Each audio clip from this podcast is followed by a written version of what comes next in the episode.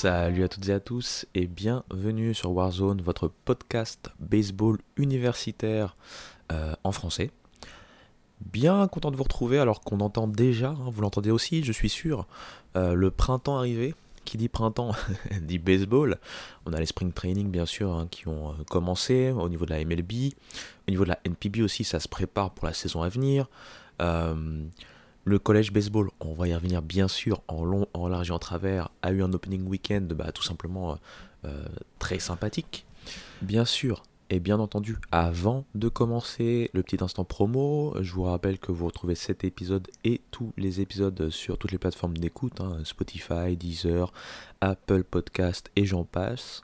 Et de la même manière, vous retrouvez cet épisode et tous les anciens épisodes sur YouTube, hein, le Homera sur YouTube.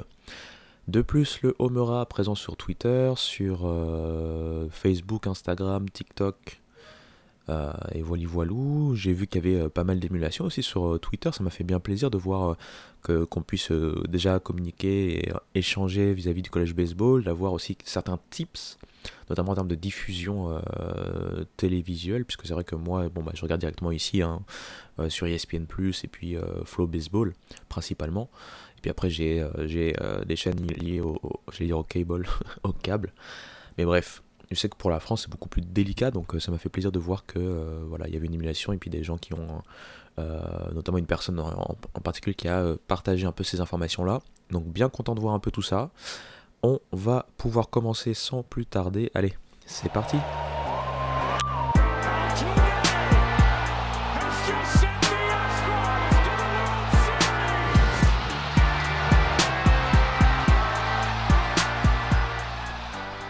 Et donc, la saison a enfin repris. Pour moi, elle a repris le vendredi dès 11h du matin. Pour pas vous mentir, j'étais au boulot, mais j'ai malgré tout réussi à euh, capter en, toute discrétion euh, les images de Duke versus Indiana. Euh, c'était d'ailleurs, hein, et ça montre un peu l'exemple de ce qu'on retrouve au début de saison, l'une des affiches des différents tournois qui avaient lieu donc ce week-end. On aura d'ailleurs d'autres tournois dans les 2-3 semaines à venir. J'en reparlerai en, plutôt en milieu ou fin de podcast. Mais donc bref, j'ai pu commencer avec Duke face à Indiana. Deux euh, belles équipes. Un Duke qui paraît euh, euh, dès la précision solide et à même de, on va dire, un peu dérangé par exemple Wake Forest en tête de la ACC. Face à elle, un Indiana dont on attend monts et merveilles en termes offensifs. Et on attend aussi une certaine progression en termes de pitching. Et euh, cette première affiche n'a pas euh, déçu avec le retour tout d'abord sur le monticule de Jonathan Santucci, un lace de Duke qui avait euh, terminé blessé la saison dernière et qui revenait donc après cette blessure. Il a été très solide dans une victoire de Duke au final 6-3. Il a notamment réussi à rester assez longtemps au final hein, sur, le, sur le terrain. Il n'a pas concédé hein, euh, de choses incroyables. Je pense qu'il n'a pas concédé par exemple de run. Il a réussi à strike out 7 personnes, concédé aussi que 2 euh, buts sur balle. Et le tout en 5 manches et 86 pitch lancés, ce qui est très très très intéressant pour ce lanceur gaucher qui pourrait, hein, pourquoi pas, être appelé à la draft prochainement et assez haut en fonction de ses performances. Il a paru très à l'aise, euh, déjà capable de, lancer avec force, et puis après c'est vrai qu'il a lui normalement plusieurs pitches hein, dans son arsenal, et il a pu euh, faire montre de tout ça, donc c'était très intéressant de le revoir. Euh, à côté de ça, au niveau offensif, hein, Duke n'a pas du tout été, on va dire, discret, parce que c'était un peu la petite interrogation. On sait que Duke, au niveau notamment de son bullpen et de ses lancers en général, c'est quand même très solide, ce qui aide bien entendu à gagner des matchs, mais par contre, euh, l'interrogation avec toutes les euh, pertes, hein, notamment des joueurs comme Alex Mooney, l'interrogation venait surtout du line-up et donc de sa euh, puissance offensive. Alors, on va pas non plus faire de plan sur la comète, on va pas faire de conclusion hâtive, hein, ce n'était qu'un premier week-end, mais à l'image de ce qu'ils ont fait face à Indiana et ensuite face à Coastal Carolina hein, notamment, et je pense que le dernier c'était George Mason de mémoire, Bon, en tout cas, ça, ça, a plutôt bien déroulé au niveau offensif. Hein. On a vu euh, euh, pas mal de joueurs euh, bien s'en sortir, notamment Logan Bravo sur ce premier match que, j'ai eu la chance de voir. si je me rappelle bien, Logan Bravo, je pense qu'il avait réussi un two run home run d'ailleurs dans ce premier match. Donc voilà, on a eu vu de très très belles choses et ce n'était que le début. Puisqu'ensuite ensuite, j'ai pu switcher du côté d'Oregon State Oregon State qui était dans un autre tournoi, le Sanderson College Baseball classique, je pense de nom, hein, je ne me rappelle pas des noms par cœur hein, de chaque, chaque tournoi. Mais en tout cas, on a eu voilà, très belle performance d'Oregon State tout au long de ce tournoi, et notamment un premier match remporté 15 à 6. Et le 15-6 paraît assez flatteur limite pour New Mexico parce que New Mexico a vraiment pris l'eau. Hein. Il y avait un moment 11-1 ou 11-2, je ne me rappelle plus exactement. Mais euh, les battes étaient chauds du côté d'Oregon State. Euh, pour pas vous mentir, hein, Oregon State, on les attend au niveau offensif à Paris Fête. Par contre, au niveau du pitching, on a quelques, petites interrogations. Non pas qu'il soit mauvais, c'est un pitching staff assez solide, mais il n'y a pas de euh, pur talent incroyable, en tout cas sur le papier, à l'orée de la saison. Et euh, j'ai envie de dire que, bah, en fait, tout au long du week-end et voilà, du tournoi qu'ils ont rapporté, au final, hein, trois victoires en trois matchs, euh, on a pu voir vraiment que c'était ça, en fait. On a pu avoir la confirmation de, de ce qui est bien et de ce qui est moins bien, entre guillemets. C'est-à-dire, ce qui est bien, encore une fois, c'est l'offense, hein, avec euh, Travis Bazzana en chef de file, hein, qui a eu il a eu quasiment 50% de moyenne à la batte sur, sur, sur le week-end, ce qui est très intéressant. mais il n'y a pas eu que lui, il y a eu même le freshman Trent Caraway, dont on attend beaucoup, notamment au niveau offensif, qui euh, s'est montré. Donc bref, Oregon State a montré de très belles choses au niveau offensif. Hein. Par contre, au niveau pitching, ça a été pas mal. J'ai bien aimé Kamets par exemple, euh, face à Minnesota. Euh, il a un peu galéré de temps à autre. Il a joué surtout du pitch to contact face à Minnesota. Hein. Donc c'était Minnesota, c'était après New Mexico, c'était donc le samedi. par contre, on a vu quand même des certaines limites, que ce soit lui, que ce soit les autres lanceurs en général du côté d'Oregon State. C'est-à-dire qu'encore une fois, euh, il faut que l'offense soit quand même présente pour, on va dire, euh, close un peu les wins, si ça fait sens. Je sais que là, il y a du franglisme à non plus, euh, plus savoir quoi en faire mais, dans cette phrase, mais bon, je pense que vous m'avez compris. Donc voilà, j'ai pu voir Duke d'un côté dans son tournoi qu'ils ont gagné donc 3-0. Hein. le tournoi était sympa, le nom est sympa, c'était Tournament at the Beach ou College at Beach ou quelque chose comme ça. En fait, c'était en Caroline du Sud, hein, donc euh, du côté de Coastal Carolina, et donc euh, au bord de la plage. Donc il y avait euh, toutes les deux secondes des images, hein, voilà, des, attractions, piscines, etc. Puisque voilà, il y a pas mal d'attractions autour de, cette plage. C'était à Conway en, Caroline du Sud. Et ensuite, voilà, j'ai switché vers le Sanderson Baseball Classic. Hein. Lui, c'était en plein désert dans l'Arizona, avec notamment Oregon State, Minnesota et, et Nouveau-Mexique, New Mexico. Et tout ça m'a amené petit à petit vers le tournoi principal, et c'est celui dont je vais vous parler euh, en principal sur ce podcast, le Shriners College Showdown, qui avait donc lieu du côté de l'entrain des Texas Rangers, les derniers champions MLB euh, au Globe Field, hein, donc euh, de Arlington. Pour cette édition 2024, on avait donc au départ Baylor, Oregon, Nebraska, Texas Tech, Tennessee, est-ce que j'en oublie une? Bah oui, comme d'habitude. Euh, bah, Oklahoma, bien évidemment, dont on va reparler notamment pour son pitching. Ça avait commencé avec un Nebraska Baylor, euh, lors duquel, en fait, on va dire ce qu'on attendait vis-à-vis de la pré-saison a été respecté, avec un Baylor toujours, on va dire, en, chantier. Quelques progrès à noter, mais ça reste assez modeste hein, sur ce tout, tout, tout début de saison face à un Nebraska qui euh, a un côté assez solide, assez intéressant. Peut-être pas, euh, peut-être pas la meilleure équipe de Big Ten, mais ça peut être une équipe qu'on peut retrouver dans le mix un peu euh, des chasseurs entre guillemets. En tout cas, c'est une équipe qui, sur, son, sur tout le week-end, j'ai trouvé intéressante. Donc voilà, on avait commencé avec une victoire de Nebraska face à Baylor, puis ensuite on a eu un très très sympa Oregon contre Oklahoma. Euh, là, j'ai vraiment beaucoup aimé pour le coup euh, ce que j'ai vu hein, des deux côtés. C'est vrai qu'il y a une victoire donc euh, d'Oregon 4-2, mais que ce soit Oregon ou que ce soit Oklahoma, j'ai vraiment vu de très très belles choses. déjà, côté Oregon, ce qui m'a marqué, je m'y attendais pas forcément, je trouve, c'est du côté du pitching. j'ai trouvé des choses intéressantes. Alors, le starter c'était, c'était Gordon de mémoire, le, lanceur starter. Mais euh, il a euh, lancé pour un peu moins de 5 manches. Il a euh, concédé 5 coups sûrs, dont 2 earned, runs, donc 2 points mérités. Mais malgré tout, j'ai trouvé quand même quelqu'un qui s'est battu, qui a essayé de d'atteindre la zone de strike assez souvent. Et voilà, ça a été un peu le, bah aussi le, son problème aussi, de temps en temps, il n'a pas eu peut-être assez de setup pitches, donc vous savez, pour pouvoir un peu piéger les adversaires et tenter de les euh, faire euh, swing and miss en dehors même de la zone de strike. Mais par contre, celui que j'ai beaucoup aimé du côté d'Oregon, c'est son releveur, hein, Greensell Grayson, pour le coup, qui a été euh, très très très intéressant si on parle de lanceurs, en vrai, ceux qui m'ont le plus impressionné, et d'ailleurs on les a vus euh, pas que, ceux du vendredi, mais ceux en général lors de tout ce tournoi, c'est les lanceurs d'Oklahoma. Euh, j'ai bien aimé ce que j'ai vu notamment du, partant, hein, Braden Davis, qui euh, lui certes a concédé, je pense, un point mérité et deux points, dont un point mérité, mais il a réussi à strike out 7 personnes sur 5 manches aussi de travail. Là, on a vu quand même beaucoup plus de choses. Euh, des tentatives vraiment de, piéger un peu les, batteurs adverses. Donc ça a été très très très intéressant. Et ensuite, si on veut regarder un peu plus hein, euh, euh, côté, côté line-up, c'est vrai que Oregon, par exemple, on a pas mal de questions, puisqu'il y a un renouvellement quand même de l'effectif. Hein. Il y a notamment des joueurs comme Sabin Ceballos qui sont partis. J'ai trouvé quand même Oregon sur ce premier match très solide. C'est malheureusement le seul match que j'ai pu suivre d'eux par, ailleurs hein, lors de ce tournoi. Euh, mais sur ce premier match, je les ai trouvés très très solides, très intéressants.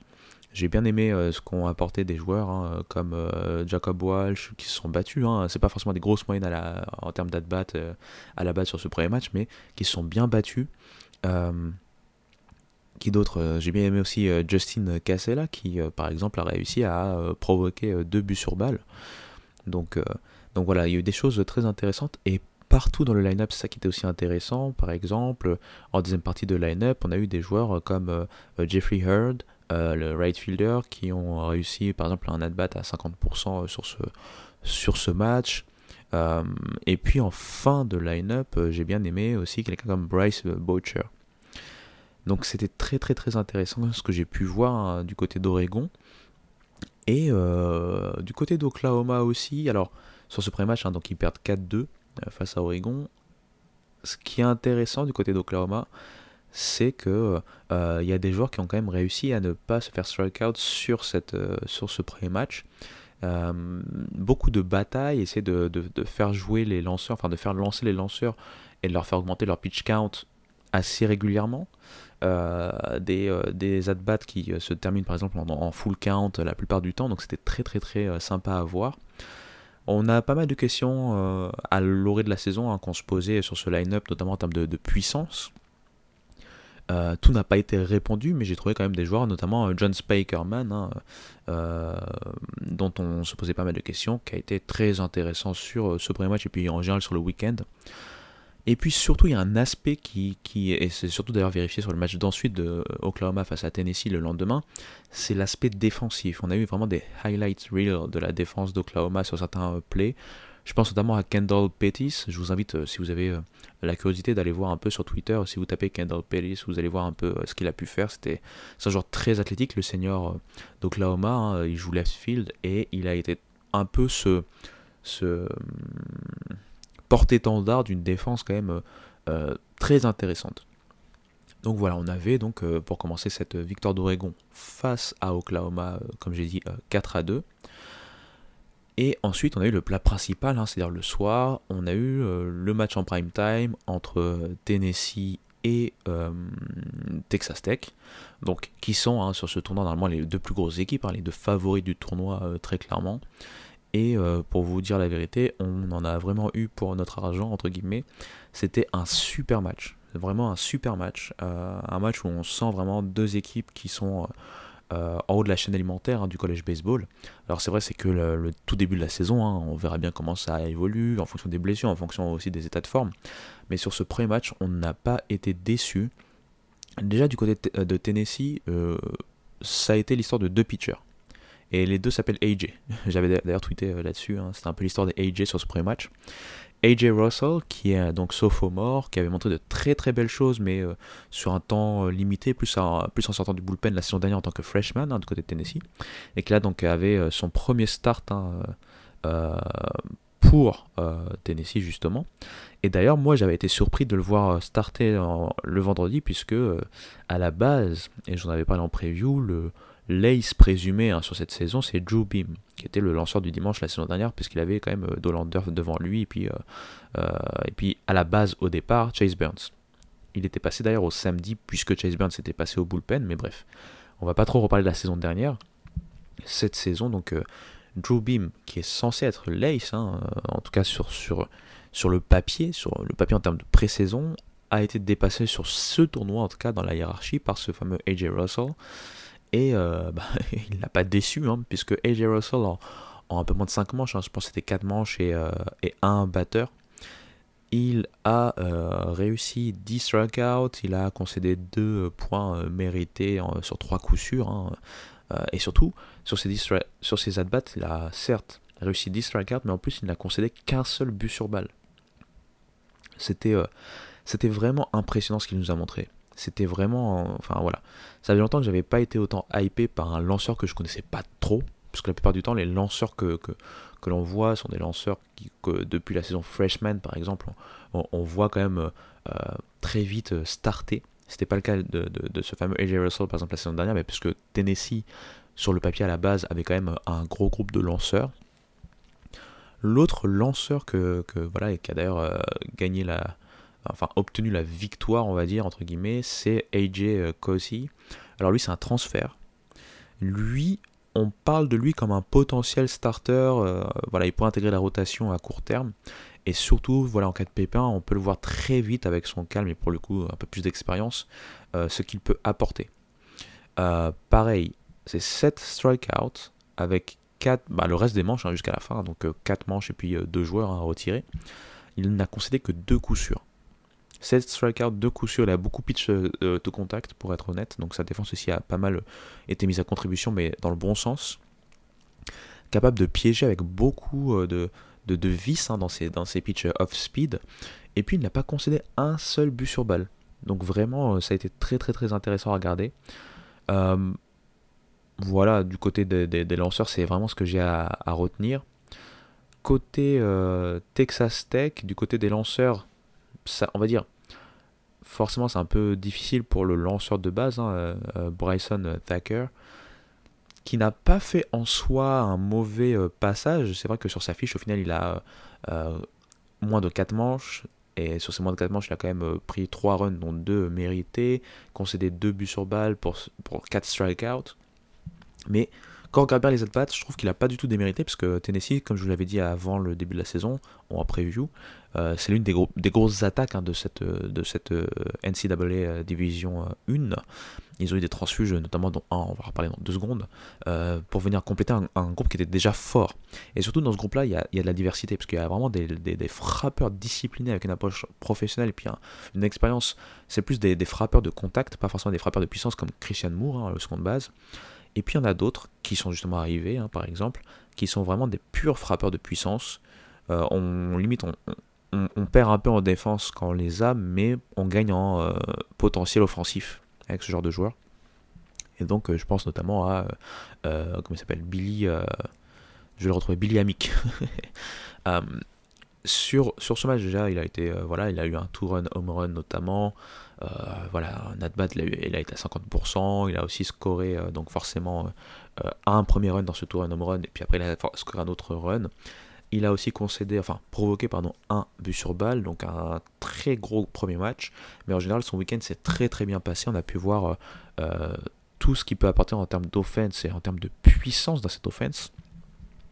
Je vais parler de Christian Moore. Bah, Christian Moore, on peut voir 2 hein, sur 5 en termes d'at-bat donc une moyenne de, 40% sur ce premier match, de 0.400 hein, pour être euh, voilà, un peu plus correct. Euh, il a été strikeout une fois sur ses 5 passages. Ça a été très propre encore une fois. Il a surtout fait très peur. Même s'il n'a pas réussi à provoquer de walk, il a fait très peur. Moi j'ai trouvé ça. Euh, c'est un des joueurs qui a fait que les, comptes sont allés assez loin. Mais voilà, ça a été très intéressant en général. Hein. J'ai bien aimé aussi ce qu'a apporté Dylan Drailing, hein, notamment un joueur aussi à home run sur, sur, ce week-end en général. Donc très très très euh, agréablement euh, pas surpris, mais avoir une confirmation de, manière aussi agréable de la part de Tennessee et puis de Texas Tech, hein, qui a fait quand même de, très très belles choses. ça a été intéressant pour finir ce, Day 1. Le Day 2, pour le coup, ça a été un, à part le match, euh, voilà, le principal match que j'ai regardé, c'est-à-dire Oklahoma contre Tennessee, qui lui, pour le coup, aussi a été un autre énorme match. Euh, pour le coup, ce, samedi, je ne sais pas si euh, c'est moi ou si c'est la façon dont j'ai un peu suivi ces matchs. J'étais un peu moins, un peu moins hypé. Bon, c'est vrai que déjà on avait Texas Tech face à Nebraska et la hiérarchie a été respectée avec Texas Tech qui a dominé Nebraska. Mais encore une fois, j'ai trouvé Nebraska très intéressant, puisque jusqu'à la 9 manche, Nebraska n'était pas mené. Hein. Il y avait 3-3, c'est en haut de 9 que Texas Tech s'est voilà, euh, euh, détaché pour gagner finalement 6-3. Donc c'est en fin de match. Mais pour autant, même si Nebraska s'est bien battu, j'ai trouvé encore une fois un, un Texas Tech plutôt sûr euh, de ses forces voilà, encore une fois, euh, des joueurs, surtout en termes de line-up, qui savent euh, où ils vont, ce qu'ils font, etc. etc. Euh, et puis en, termes de défense, j'ai trouvé des joueurs qui, par exemple, comme Gavin Cash, n'étaient pas forcément les plus gros défenseurs que je voyais moi de la saison dernière, mais qui ont l'air d'avoir fait de, très bons progrès. Donc des choses intéressantes aussi à ce niveau-là. avant bien sûr de, parler du fameux match Oklahoma contre Tennessee, il y avait un autre match. Hein. C'était donc Baylor face à Oregon. Baylor n'a pas été ridicule, loin de là. Euh, ils ont fini par perdre un 7-4. Ils n'ont pas été ridicules. Et euh, pour moi, justement, j'ai l'impression que c'est là où j'ai vu les premières petites limites. Hein. Encore une fois, c'est un tout début de saison. Mais les premières limites, pour le coup, d'Oregon. C'est là où je me suis dit, bon, Oregon, c'est très intéressant, mais euh, on sent qu'il y a quand même des choses un peu plus compliquées.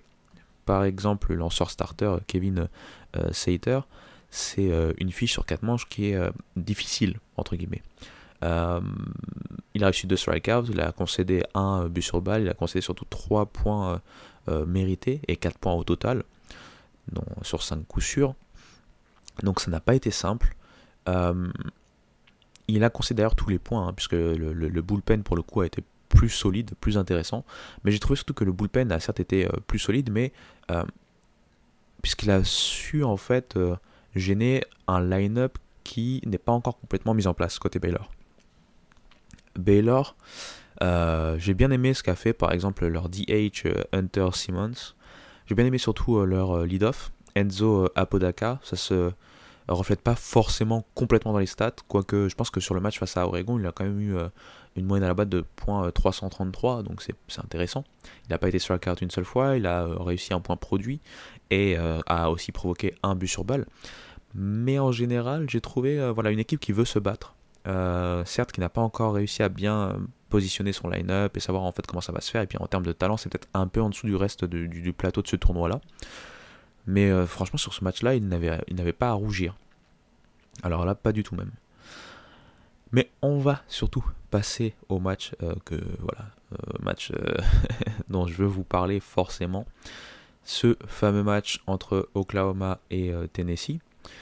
Alors, à la base, Oklahoma, je, vous ai fait la preview, j'ai dit que c'était une, grosse équipe, une grosse équipe. Ça a toujours été une équipe solide.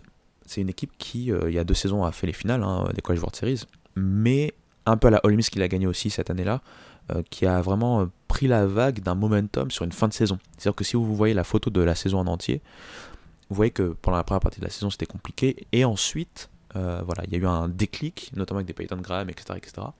Et c'est ce déclic qui les a poussés en fait jusqu'au bout, puisque c'est vrai que le baseball, on le sait, hein, c'est aussi un sport de momentum, et surtout avec un tournoi comme le tournoi national qui arrive à point nommé euh, pour certaines équipes. L'année dernière, ça a été beaucoup plus délicat hein, pour Skip Johnson et ses troupes, et cette saison, on s'est dit voilà, il y a du pitching de qualité, d'ailleurs ils l'ont prouvé hein, face à Tennessee très très clairement, on va en parler dans deux secondes. Par contre, pour le line-up, c'est intéressant, mais est-ce qu'on a vraiment, voilà, est-ce qu'on a vraiment autre chose que euh, un simili euh, small ball? Pourquoi j'ai un simili small ball? C'est dans le sens où, à la base, ils n'ont pas forcément de, de, frappeurs de puissance reconnus, même s'ils ont réussi à faire de belles choses. Ils ont plutôt des frappeurs de contact, des frappeurs irréguliers également, donc c'est très difficile de pouvoir prévoir ou prédire une offense à partir de ce qu'on voit sur le papier d'Oklahoma, de la part d'Oklahoma. Là, l'offense n'a pas forcément été incroyable pendant la quasi-totalité du match, mais a su être clutch en fait. C'est un peu ça le, le principe. Ce qui a surtout tenu Oklahoma et a permis à Oklahoma au final de gagner face à Tennessee, c'est son pitching staff. Le premier dont j'ai envie de parler, c'est forcément l'expérimenté le, le, Brendan Gerton. Alors, c'est un lanceur qu'on connaît euh, comme étant solide, mais c'est pas un lanceur euh, incroyablement talentueux, même s'il a une balle rapide qui est en, constante progression. Là, ce qu'il a montré, et après encore une fois c'est sur un seul match et un début de saison, c'est euh, l'étoffe des, vraiment des lanceurs expérimentés du collège baseball.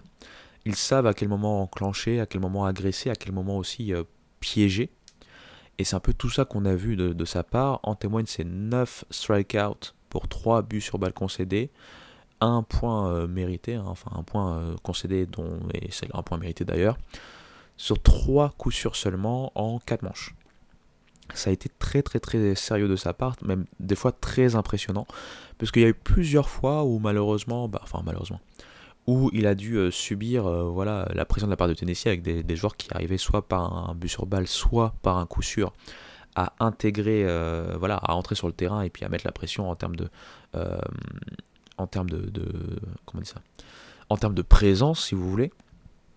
Et à chaque fois, il s'est reconcentré sur un éliminé à la fois, euh, du travail aussi hein, euh, pour gêner, empêcher les tentatives de vol de base. Donc ça a été très bon et très sérieux. Mais celui, moi, qui m'a vraiment le plus impressionné, et d'ailleurs c'est marrant puisque il y a une petite histoire derrière lui, c'est Kyle. C'est alors est-ce que c'est Kyle? Faudrait que je retrouve son prénom exactement, mais euh, je sais que ça commence par un K. Je pense que c'est Kyle, mais je suis pas sûr. C'est Kyle Witherspoon. Et en fait, si vous voulez, c'est pas le seul Witherspoon de la fratrie Witherspoon qui joue pour Oklahoma, parce que le jour d'avant, on avait son frère jumeau. Donc c'est assez euh, intriguant aussi à regarder deux euh, frères jumeaux qui euh, lancent pour la même équipe, qui sont tous les deux releveurs et qui ont fait d'ailleurs des très belles performances. Bah justement, ce, Witherspoon, ce deuxième-là, ce, ce, jeune homme-là a été très bon. Il a eu un tout petit peu du mal à rentrer dans le match, même s'il n'a pas concédé de points. Hein. il avait concédé très vite un premier but sur balle. Mais ensuite, il a déroulé et il a lancé la plupart du reste du match, puisqu'il a lancé 4 manches et 1 euh, et batteur, on va dire, pour 4 euh, strikeouts, 3 buts sur balle concédés et aucun point euh, concédé.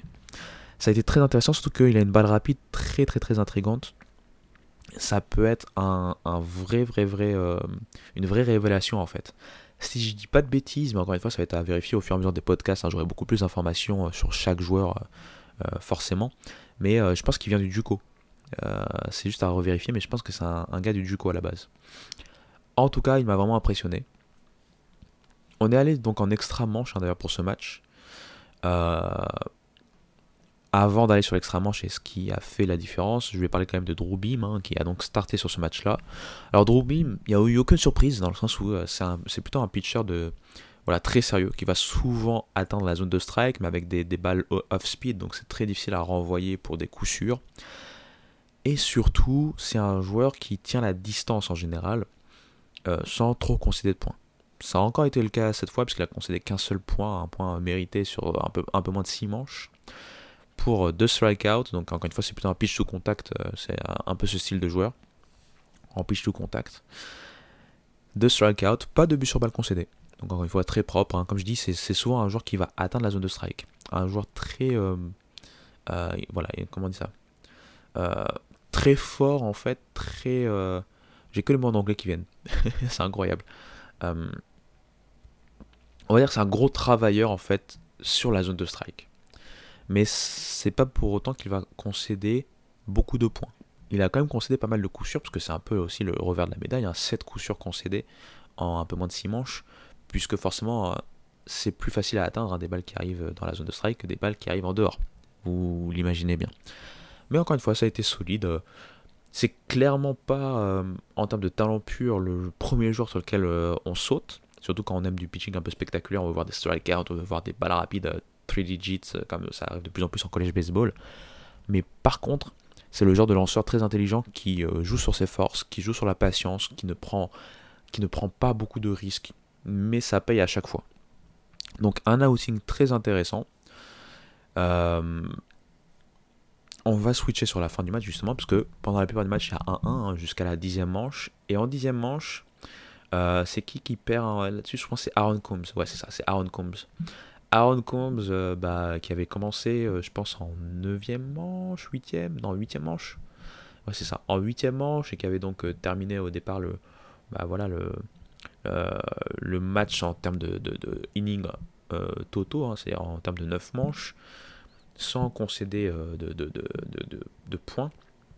Là, il va subir un peu la foudre, hein, un peu le contre-coup euh, sur cette dixième manche. En haute dixième manche, il va donc concéder 3 points mérités.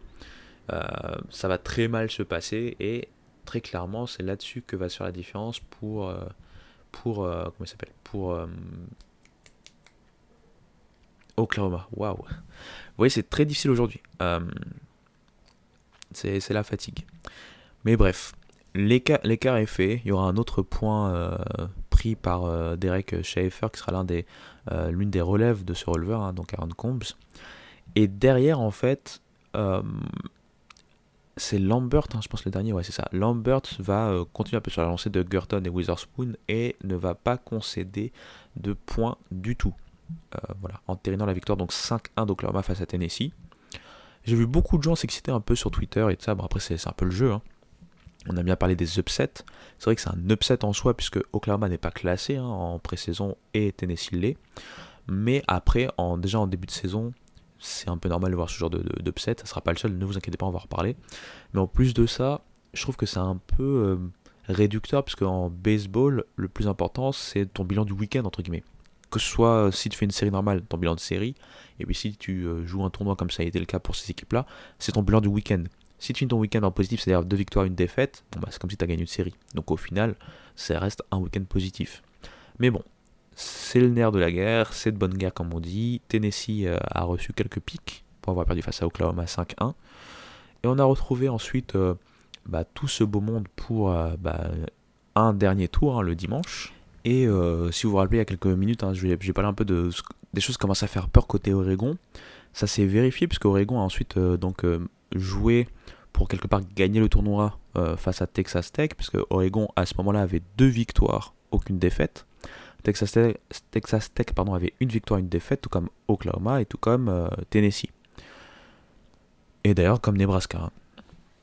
Donc Oregon avait clairement l'occasion hein, de, gagner euh, ce tournoi, hein, et puis il jouait quand même face à une attaque quand même assez potente, une attaque reconnue de Big 12, j'en ai déjà parlé assez souvent, Texas Tech.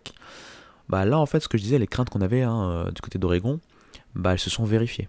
Euh, dès euh, le début de la deuxième manche, il y avait, je pense, 5 ou 6-0 pour, pour Texas Tech. Voilà, 6-0. Et notamment le lanceur, hein, le pauvre lanceur d'Oregon, Paul Jarich, n'a tenu donc une manche et un, et un, et un batteur, entre guillemets. Euh, puisqu'il a concédé euh, voilà, 5 points euh, mérités, 5 hein, points dont 5 points mérités. Il avait aussi concédé 2 buts sur balle pour un seul strikeout réussi.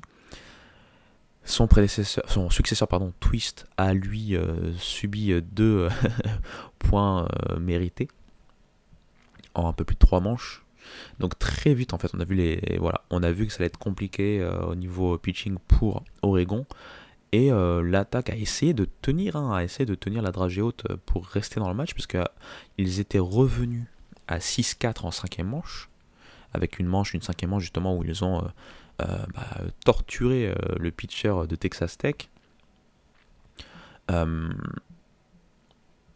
mais encore une fois, ça n'a pas suffi puisque derrière ils se reprennent un point dans la même cinquième manche, puis ensuite ils arrivent à mettre deux 2 euh, points, mais ils se reprennent aussi 2 points de l'autre côté. Donc en fait, le pitching staff n'a pas réussi à tenir ne serait-ce qu'une manche. Je pense que la seule manche, à part, à part la dernière, hein, peut-être la, seule manche où j'ai vraiment été impressionné par euh, le pitching staff, de, enfin le pitcher d'Oregon, c'était la troisième manche, je pense. Où là, pour le coup, ça a été euh, beaucoup plus fluide, beaucoup plus intéressant. Oregon a donc perdu 11 à 7 face à Texas Tech. En soi, c'est pas dramatique, encore une fois. Je le répète, je le répéterai jamais assez c'est un début de saison, tout le monde se met en place, c'est normal. ça permet quand même d'avoir des petites confirmations sur, sur ce qu'on peut imaginer en pré-saison, mais rien de définitif. Hein. Chacun progresse, ce sont des jeunes joueurs. Au fur et à mesure du temps, ils vont comprendre des choses, surtout en termes de pitcher. C'est toujours compliqué, c'est une position compliquée en college baseball parce que c'est là où on apprend le plus et on est très exposé. Donc il n'y a rien de dramatique, mais c'est juste que voilà, on a une confirmation des travaux hein, pour euh, Oregon, notamment sur son pitching staff. Texas Tech a gagné, hein, comme ils savent le faire, avec une attaque euh, potente, hein, un peu comme on a l'habitude sur, sur chaque génération de Texas Tech. pour autant, le pitching, encore une fois, n'a pas été euh, exemple de tout reproche. Mais on va dire que ça a suffi pour gagner. Ensuite, euh, on peut vite passer sur euh, Tennessee Baylor, parce que Baylor était clairement le petit poussé de ce groupe-là. Ils ont encore perdu, hein, 3 matchs, 3 défaites, 11 à 5 face à Tennessee. C'était plié assez rapidement, hein, le 11-5 est, presque, je peux dire ça, presque flatteur pour Baylor pour le coup. Donc j'ai pas trop envie de, de m'attarder dessus. Et ensuite, on a eu, en fait, c'était d'ailleurs le premier match en vrai, hein, mais ensuite, on a eu, pour finir, ce fameux Nebraska contre Oklahoma, et j'ai beaucoup aimé ce que j'ai vu. Alors, je vais remettre dans le contexte tout d'abord. Je vous l'ai dit, Oklahoma sort d'une grosse, euh, victoire face à euh, Tennessee, 5-1. C'est un match qu'elle a en extra inning, dimanche, et surtout c'était le match du prime time. C'est-à-dire que ce match-là s'est terminé assez tard. Et le lendemain des... Euh, c'était 11h ou midi? Je pense que c'était 11h30 ou midi, voilà, dès le lendemain matin, Oklahoma doit déjà être sur le pont face à Nebraska. Et on a senti justement que c'était un peu ce qui... Personnellement, j'ai trouvé que c'était exactement ce qu'on pouvait imaginer, c'est-à-dire un Oklahoma, qui a du mal vraiment à se mettre en place dans tous les compartiments du jeu, alors que Nebraska leur a un peu, on va dire entre guillemets, sauté à la gorge très vite mené 2-0, Oklahoma va revenir à 2-1, puis ensuite ils vont être menés 5-1, euh, puis ils vont revenir à 5-3, puis après ils vont être menés 6-3. Euh, donc voilà, ça a été très compliqué. Après ils vont revenir à 6-5 en 7ème avant de gagner euh, vraiment en mode walk-off en fait, parce que c'est en bas de 9ème qu'ils mettent les deux runs dont ils avaient besoin pour l'emporter. Donc ça a été très très très compliqué. honnêtement, s'il n'y avait pas eu aussi l'erreur parce que dans la 9 si je me rappelle bien, c'est. Euh, euh, alors, je me rappelle plus de son nom, mais je sais qu'il y a une erreur d'un infielder qui permet justement euh, non seulement d'avoir un score, donc ils reviennent à, 6-6, c'est ça hein Ouais, c'est ça. Ils reviennent à 6-6 sur une erreur de Nebraska, ce qui lance en fait et termine voilà, le match, puisqu'après il y a le coup sûr de, de, Willits qui permet donc alors c'était qui qui a gagné, euh, qui a scoré? C'est Snyder qui a scoré, mais c'est sur un coup sûr donc de, euh, de Willits.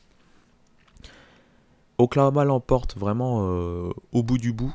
Nebraska n'est pas, enfin, n'a pas du tout démérité. Mais encore une fois, je trouve que la narrative est importante, c'est-à-dire qu'il faut remettre le contexte.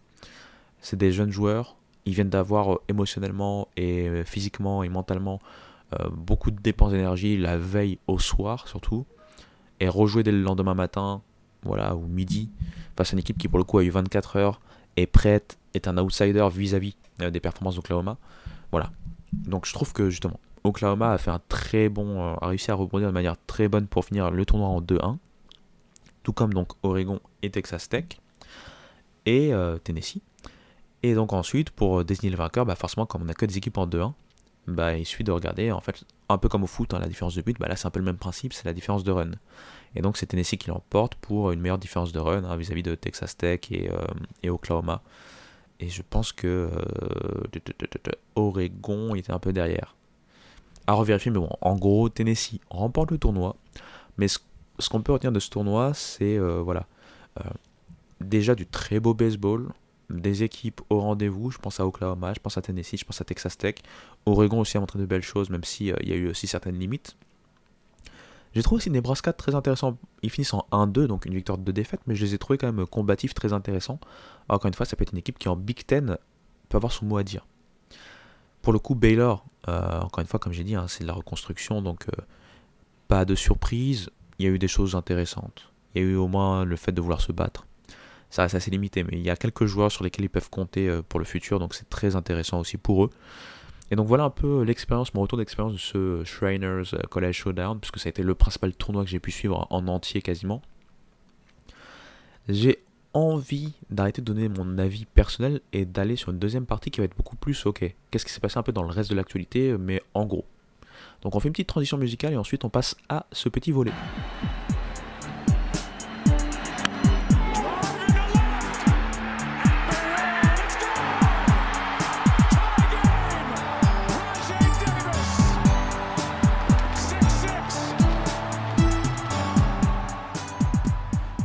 Il s'est forcément passé beaucoup de choses. On va pas pouvoir parler de toutes les équipes, mais je vais pouvoir parler un peu euh, des moments marquants en fonction des équipes et notamment des grosses cylindrées. Euh, et si on commençait par la SEC On a déjà parlé de Tennessee, hein, donc qui a réussi un week-end positif avec deux victoires et une défaite. Si on regarde un peu le bilan des, équipes SEC en général, c'est un bilan plutôt positif en termes comptables.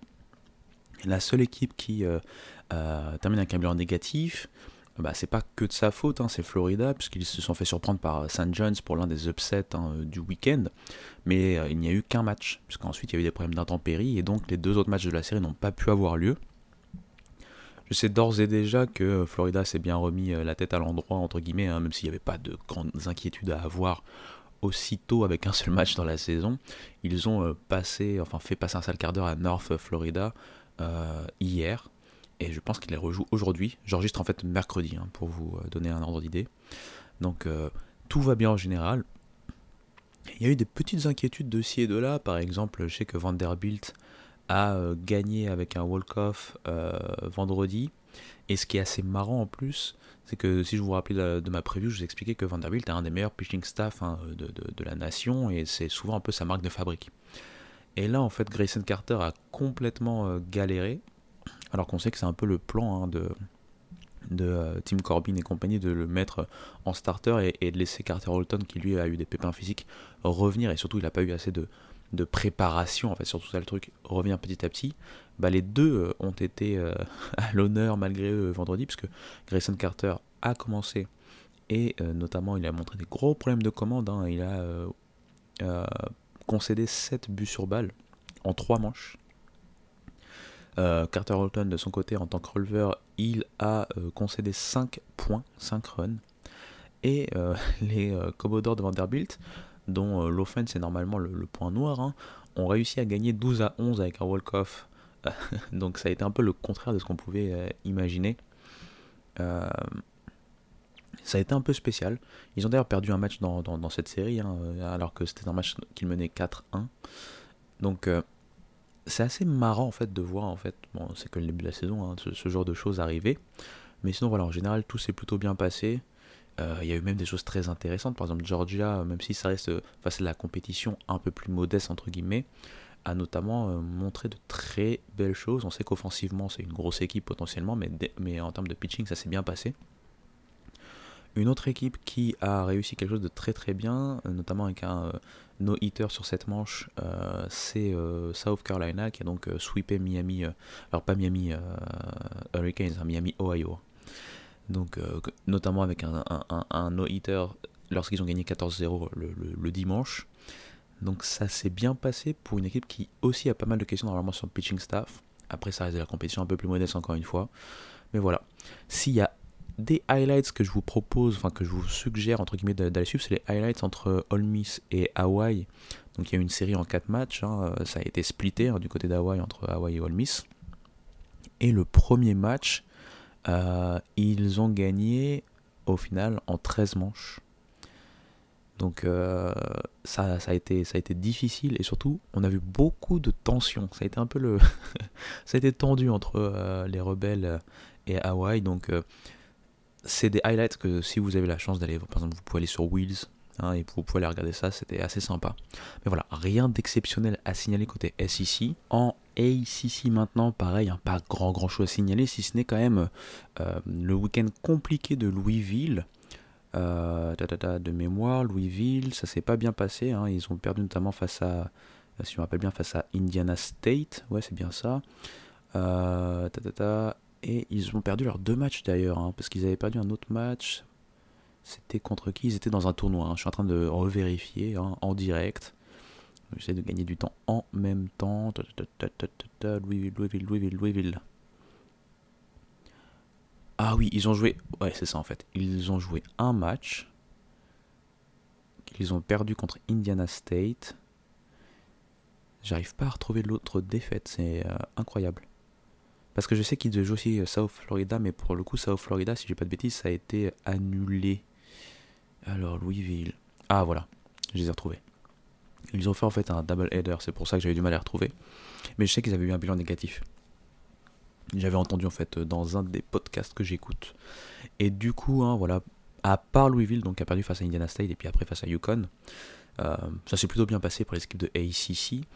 Euh, le petit euh, focus que je vous propose c'est sur Cam Later. Cam Later qui a eu une grosse performance, un gros début de carrière du côté de Florida State. Hein. lui, le transfuge de UCF, puisque en 5 manches hein, lors de sa sortie face à Butler, et 89 euh, lancés, il a réussi 13 strikeouts pour seulement 2 buts sur balle concédés et un seul coup sûr concédé. Il n'a pas concédé de points.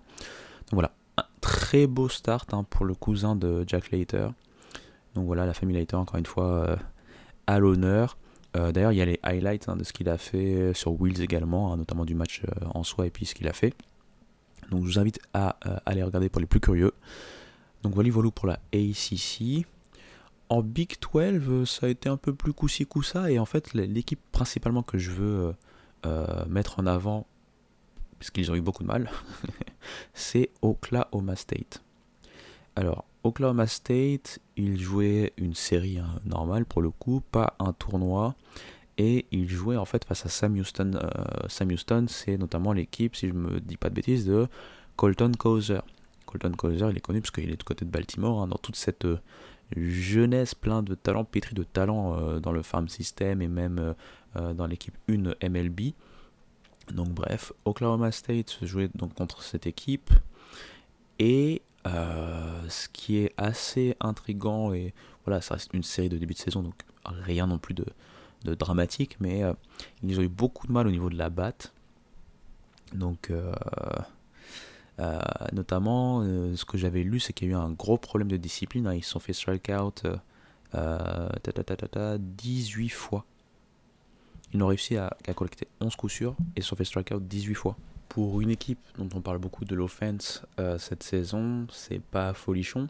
Après, encore une fois, voilà, ça reste une série de début de saison.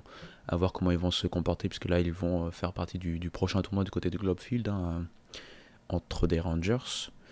Ça doit être euh, les, baseball series, college baseball series, quelque chose comme ça de, nom. Je me rappelle pas trop du nom, mais voilà, il y a un beau plateau, parce que je pensais à Arkansas aussi, euh, notamment euh, parmi les équipes qui y seront. Donc à voir comment ils se débrouillent le week-end qui arrive. À part eux, voilà, il y a eu à la fois des choses plutôt tranquilles. Hein. Je pense à des équipes comme pour l'instant Houston ou TCU. Alors, Houston notamment. TCU, alors ils ont un bilan euh, parfait hein, pour l'instant, euh, notamment sur le week-end. Mais ça n'a pas été si simple que ça face à FGCU, hein, Florida Gold, euh, Gulf Coast. Gulf Coast, ouais, c'est ça le nom. Et on a vu des choses, ça a été... certes, ça a fini par un sweep, mais ça a été beaucoup plus compliqué que ce que le, score brut laisse présager quand on voit la série gagner. UCF euh, pour le coup n'a pas pu euh, vraiment jouer, je pense qu'ils étaient aussi euh, touchés par les problèmes d'intempéries, hein, puisque c'est en Floride. Texas, ils ont remporté leur série, 2-1, hein, Texas Tech, comme j'ai dit, 2-1 dans le tournoi, le Shriners. Des équipes que, voilà, qui ont fait d'autres tournois, je pense à Kansas State, hein, qui avait perdu contre Boston College, mais après que ça s'en est bien sorti face à Cal. donc ça reste voilà un début de saison, il y a encore des choses à améliorer. West Virginia c'est pareil, ils ont split leur série face à Stetson, hein. donc ça n'a pas été aussi simple que ça, mais euh, ils ont quand même réussi euh, à faire des choses. Donc voilà, si ce n'est, euh, voilà, pour moi il n'y a que Oklahoma State qui est vraiment entre guillemets décevant, parce que voilà, même les équipes qui ont perdu comme BYU ou, ou Cincinnati ou Baylor, c'est presque attendu pour le coup, donc c'est pas voilà impressionnant ou surprenant qu'ils aient un bilan négatif en tout début de saison. Donc voilà, le, père Holiday a des choses à faire, a du travail hein, du côté euh, de Oklahoma State dans tous les cas. Du côté de la PAC 12, là aussi, euh, on va dire c'est mi-figue mi-raisin. Avec des surprises. Hein, de toute façon, je vais le répéter, ça va être le mot d'ordre hein, de ce podcast, mais voilà. Pas de conclusion hâtive, début de saison, ça paraît normal. Peut y avoir des surprises, mais voilà. On les note et on les notifie quand même. Donc je vais commencer par les surprises négatives, comme par exemple le fait que USC a perdu 3-0 hein, dans le tournoi euh, c'était le Desert euh, Invitational, euh, le tournoi avec notamment Grand Canyon qui a qui est donc la mid-major qui a traumatisé tout le monde là-bas. ça s'est donc pas très bien passé avec voilà trois, trois défaites en trois matchs. Washington aussi a galéré avec deux défaites notamment en trois matchs. Et l'autre équipe, bien sûr, dont on va parler, c'est Stanford. Stanford, hein, j'en ai parlé, hein, c'est vrai que là, ils partent une nouvelle, on va dire, une nouvelle cuvée. Beaucoup, beaucoup de stars parties. On sait que l'année prochaine, notamment, hein, on a beaucoup parlé de Stanford vis-à-vis de Rintaro Sasaki, puisqu'il va euh, euh, rejoindre Stanford en 2025. En attendant, il y a beaucoup de freshmen qui sont donc promus et des, sophomores aussi. Et ça s'est pas bien passé face à Cal State Fullerton, euh, l'équipe de Big West, dont je vous parle ou je vous ai parlé assez souvent avec une série perdue à domicile, donc face à ces derniers hein, euh, pour Stanford. C'est. Euh, alors, c'est pas forcément inquiétant en soi, parce qu'encore une fois, on le sait, en transition, la jeunesse doit prendre du, galon de l'expérience et il n'y a pas d'autre choix que de les faire jouer en match. David Esquer sait aussi ce qu'il fait, hein, il a formé pas mal de, jeunes joueurs à être très performants, donc ça va être sur la durée et euh, faut peut-être pas s'attendre à ce que Stanford soit à la fête comme habituellement je maintiens le fait que voilà, avec cet entraîneur, avec cet effectif, quand même, il y a du talent, même s'il y a beaucoup moins d'expérience. Et donc on va, on va pouvoir suivre un peu plus attentivement euh, comment ils vont s'en sortir sur le, le, reste de la saison. À part ça, j'ai trouvé par exemple Cal, hein, euh, elle aussi euh, présente en tournoi. Hein. je pense mis à part sa défaite face à Kansas State, c'est des victoires. Donc ça s'est bien passé, 2-1. Il y a des équipes, voilà, peut-être face à une une on va dire compétition plus modeste mais quand même ils ont quand même fait le job hein. je pense à Washington State je pense à Utah euh, j'ai bien aimé aussi Arizona State qui a qui a non seulement fait un très bon euh, week-end mais qui en plus là euh, c'est hier ils ont battu Kansas State Arizona aussi a fait un très très bon week-end puisqu'ils jouaient face à une des équipes rankées un Northeastern la mid-major qui, qui monte hein, du côté de la CAA et ça ne les a pas empêchés de remporter la série 1 2-1. Et puis, euh, tout a roulé pour UCLA. UCLA qui a montré un peu ce qu'ils pouvaient donner quand ils sont tous en santé. Encore une fois, c'est encore un tout début de saison, donc à voir sur la durée. Et d'ailleurs, ils vont avoir un premier test très important, puisque ce week-end, ils vont jouer TCU. Donc, euh, voilà. Et bien sûr, je ne parle pas d'Oregon State. Oregon State, hein, j'en ai parlé en tout début, hein, ils étaient dans le Sanderson euh, Baseball Classic. Je pense pas que la concurrence était exceptionnelle non plus là-bas. Ils ont quand même fait le job, ils ont sweepé le tournoi. Et là, euh, si je dis pas de bêtises, ils, sont, ils viennent de battre Texas Tech quand même. Euh, ils sont déjà au Globe Field. Hein. Euh, ça compte pas pour le tournoi, si je dis pas de bêtises, parce que le tournoi commence vraiment vendredi. Mais ils ont déjà joué là un, match face à Texas Tech aujourd'hui. Et une victoire 6-1. Donc tout roule pour Egon State. Bazana est chaud. Caraway a montré déjà de belles choses. L'effectif est deep, surtout au niveau du line-up.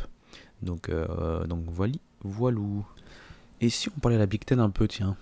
Euh, la Big Ten aussi, voilà, il n'y a pas eu de surprise, c'est-à-dire que les équipes qu'on attend, hein, notamment Rutgers par exemple, Indiana hein, lors du tournoi, notamment face à Duke, et Coastal Carolina, euh, Iowa, même s'il y a eu un petit upset hein, lors, du tournoi où ils sont allés, ils ont quand même eu un bilan positif.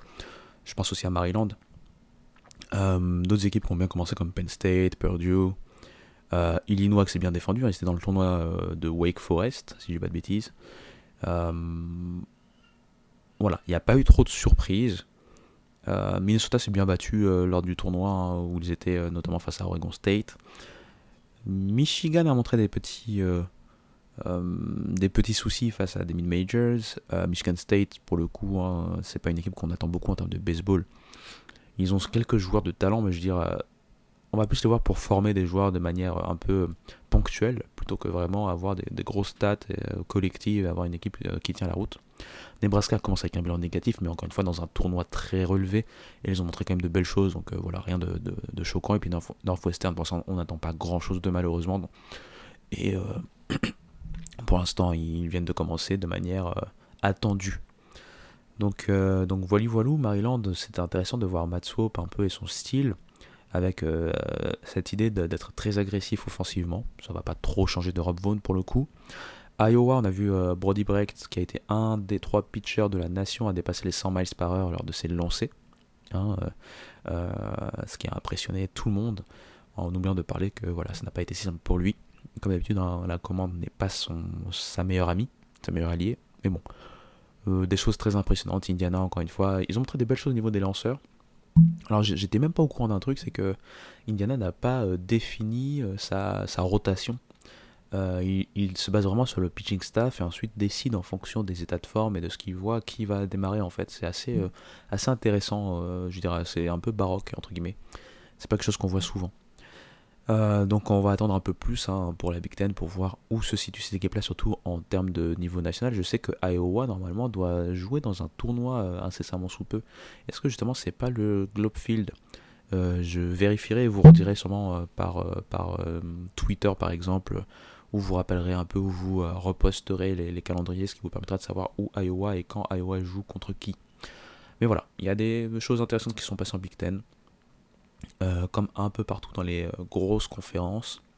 Euh, pour parler rapidement de mid-major, j'ai envie de rapidement parler de Campbell. Campbell, c'est une équipe qui a dominé pendant un long moment la Big South, qui rejoint la Coastal Athletic Association, la CAA, avec Northeastern notamment et UNC Wilmington. Donc des équipes qui sont quand même cotées, hein, côté mid-major. Et elle devait d'abord jouer contre UC Santa Barbara qui, était ranké à l'orée de la saison en pré-saison 17ème de la nation. Ensuite, hier, elle devait jouer contre un autre gros morceau, East Carolina, ranké elle 11ème de la nation en pré-saison.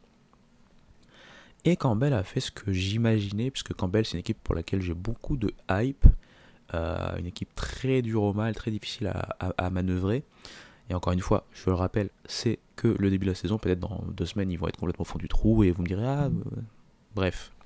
C'est le sport et c'est ce qu'on aime à propos du sport, c'est aussi euh, les euh, inconnus. Mais à l'heure actuelle, ils ont fait bah, exactement ce que moi j'imagine entre guillemets, hein. c'est-à-dire qu'ils ont réussi à upset UC Santa Barbara en gagnant la série 2-1. Et hier, ils ont battu East Carolina un peu sur leur lancée. Donc voilà, c'est la, petite mention que je voulais faire. Sinon, euh, euh, j'ai vu un match. Euh, non, non, pardon. C'est pas exactement un match.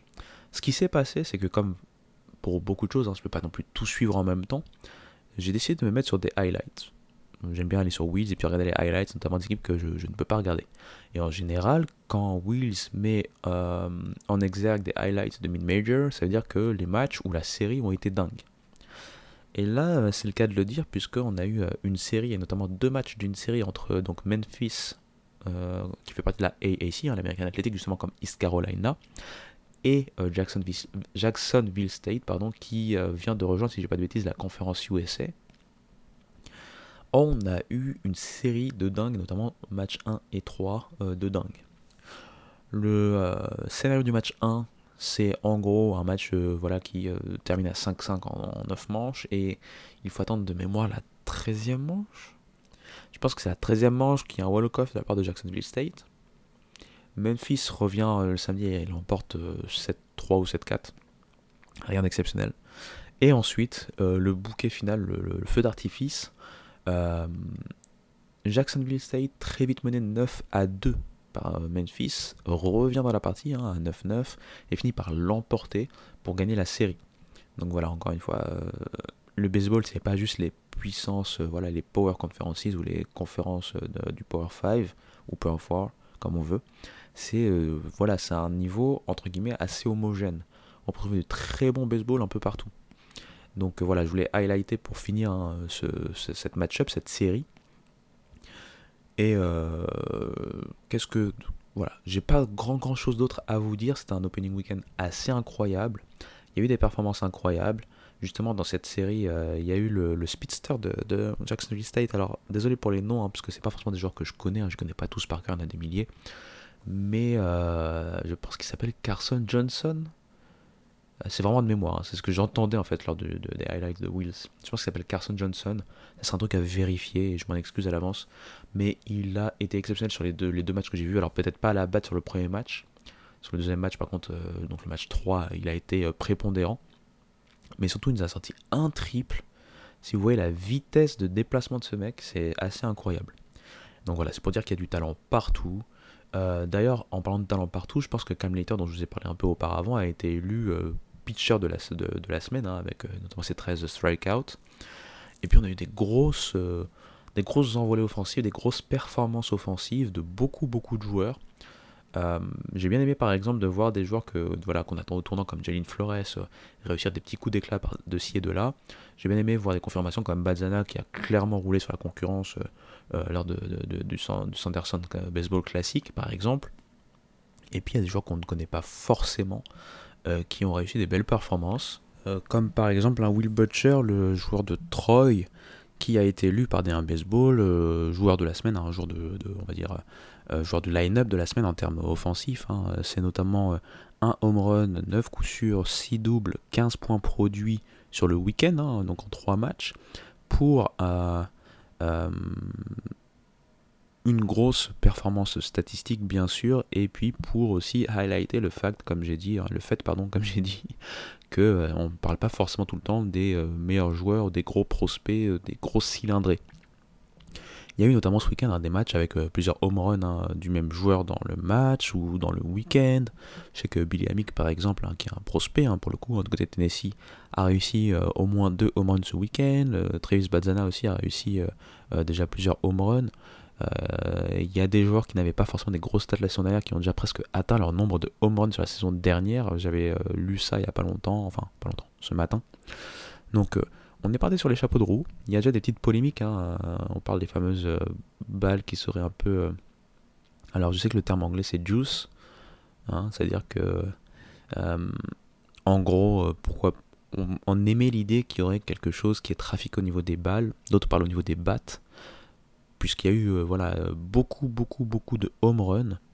je pense même qu'il y avait une. Dans une série, il y a une équipe qui a réussi 11 home runs.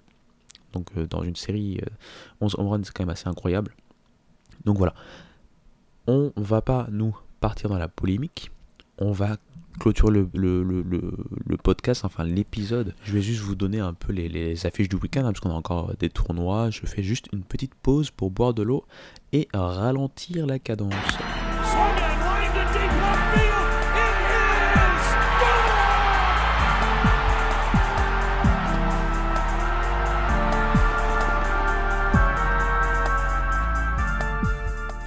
Alors ce week-end, avant de commencer dans les euh, tournois, je rappelle qu'il y a une série euh, très très intéressante à suivre, hein, j'en ai parlé rapidement tout à l'heure, c'est TCU, euh, l'un des favoris, c'est le favori de la Big 12, face à UCLA, l'un des favoris de la Pac 12.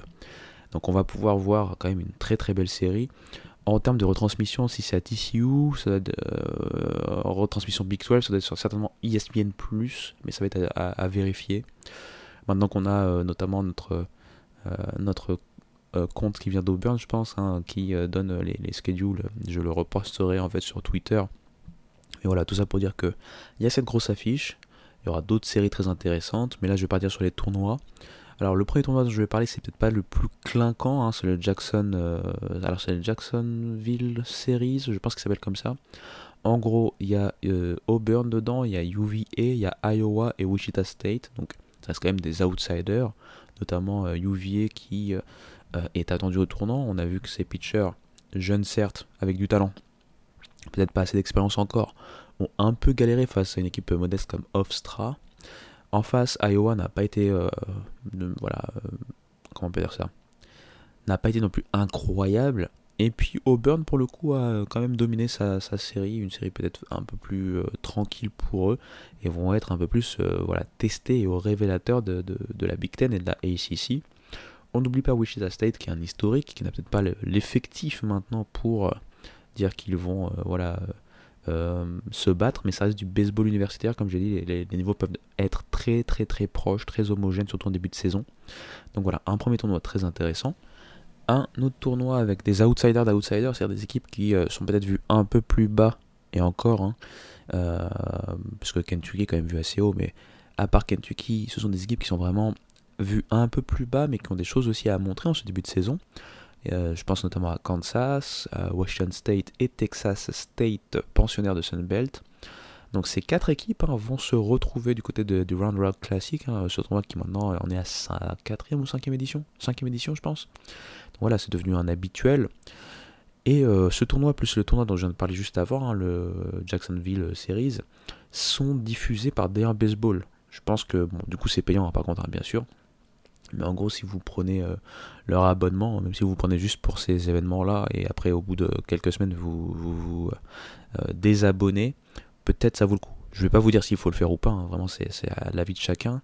Mais euh, voilà, si vous voulez en tout cas avoir des, matchs de collège baseball avec un certain niveau, il y a ces tournois-là. Donc ce tournoi, le Round World Classic, Kentucky, Kansas, Washington State, Texas State. Et puis l'autre dont j'ai parlé juste avant avec Wichita State, Iowa, Virginia et Auburn. Bien sûr, le principal événement ce week-end en termes de tournoi de collège, c'est le College Baseball Series au Globe Life Field euh, entre des Rangers de Texas qui vont donc euh, voir et enchaîner encore avec une belle cuvée d'équipes. Là, on se retrouve sur un tournoi avec quatre équipes. Hein, euh, Arkansas qui a bien commencé sa saison. Oregon State qui pour l'instant est invaincu tout simplement, hein. ils sont en train de rouler sur tout le monde en tout début de saison. Michigan qui a eu beaucoup de difficultés, qui fait, en fait office de petit poussé sur ce tournoi, et euh, Oklahoma State qui va avoir des choses à se faire pardonner et notamment essayer de se montrer au révélateur des autres équipes assez puissantes de ce plateau. Pour le coup, ce tournoi est euh, diffusé normalement par euh, Flow Baseball hein, du groupe Flow Sports. Donc là aussi c'est payant. Et j'imagine qu'il faut un VPN aussi, mais voilà. C'est juste pour vous dire que c'est disponible là-bas. Et puis, euh, comme j'ai dit, hein, en dehors des tournois, il y a toujours des séries. Je le répète encore une fois, TCU versus UCLA, ESPN Plus, donc malheureusement ça aussi c'est payant. Euh, et j'imagine un VPN également est obligatoire mais au moins vous avez quelques informations. Comme je l'ai dit, je n'hésiterai pas, décidément c'est difficile d'articuler en cette fin de podcast, je n'hésiterai pas euh, à, vous reposter les euh, schedules et donc avec diffuseur grâce notamment au compte hein, qui nous a été partagé très amicalement et euh, qui fait forcément plaisir. Voilà, voilà. Donc j'espère que ça a été assez digeste. Je sais que j'ai eu pas mal galéré. Hein. Je suis très très KO pour vous dire la vérité.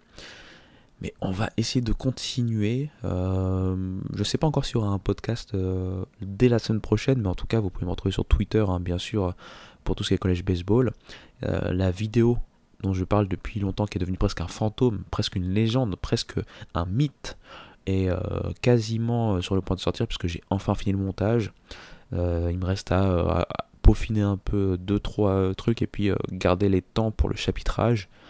Donc ça devrait sortir incessamment sous peu, peut-être avant même le podcast, je sais pas encore, je, je, vais pas vous mentir. Euh, beaucoup de choses à faire en même temps, mais bon, on essaye de, se donner à fond. Et euh, sur tous ces bons mots, bah, je vais vous libérer. Hein on se dit à très bientôt, allez, ciao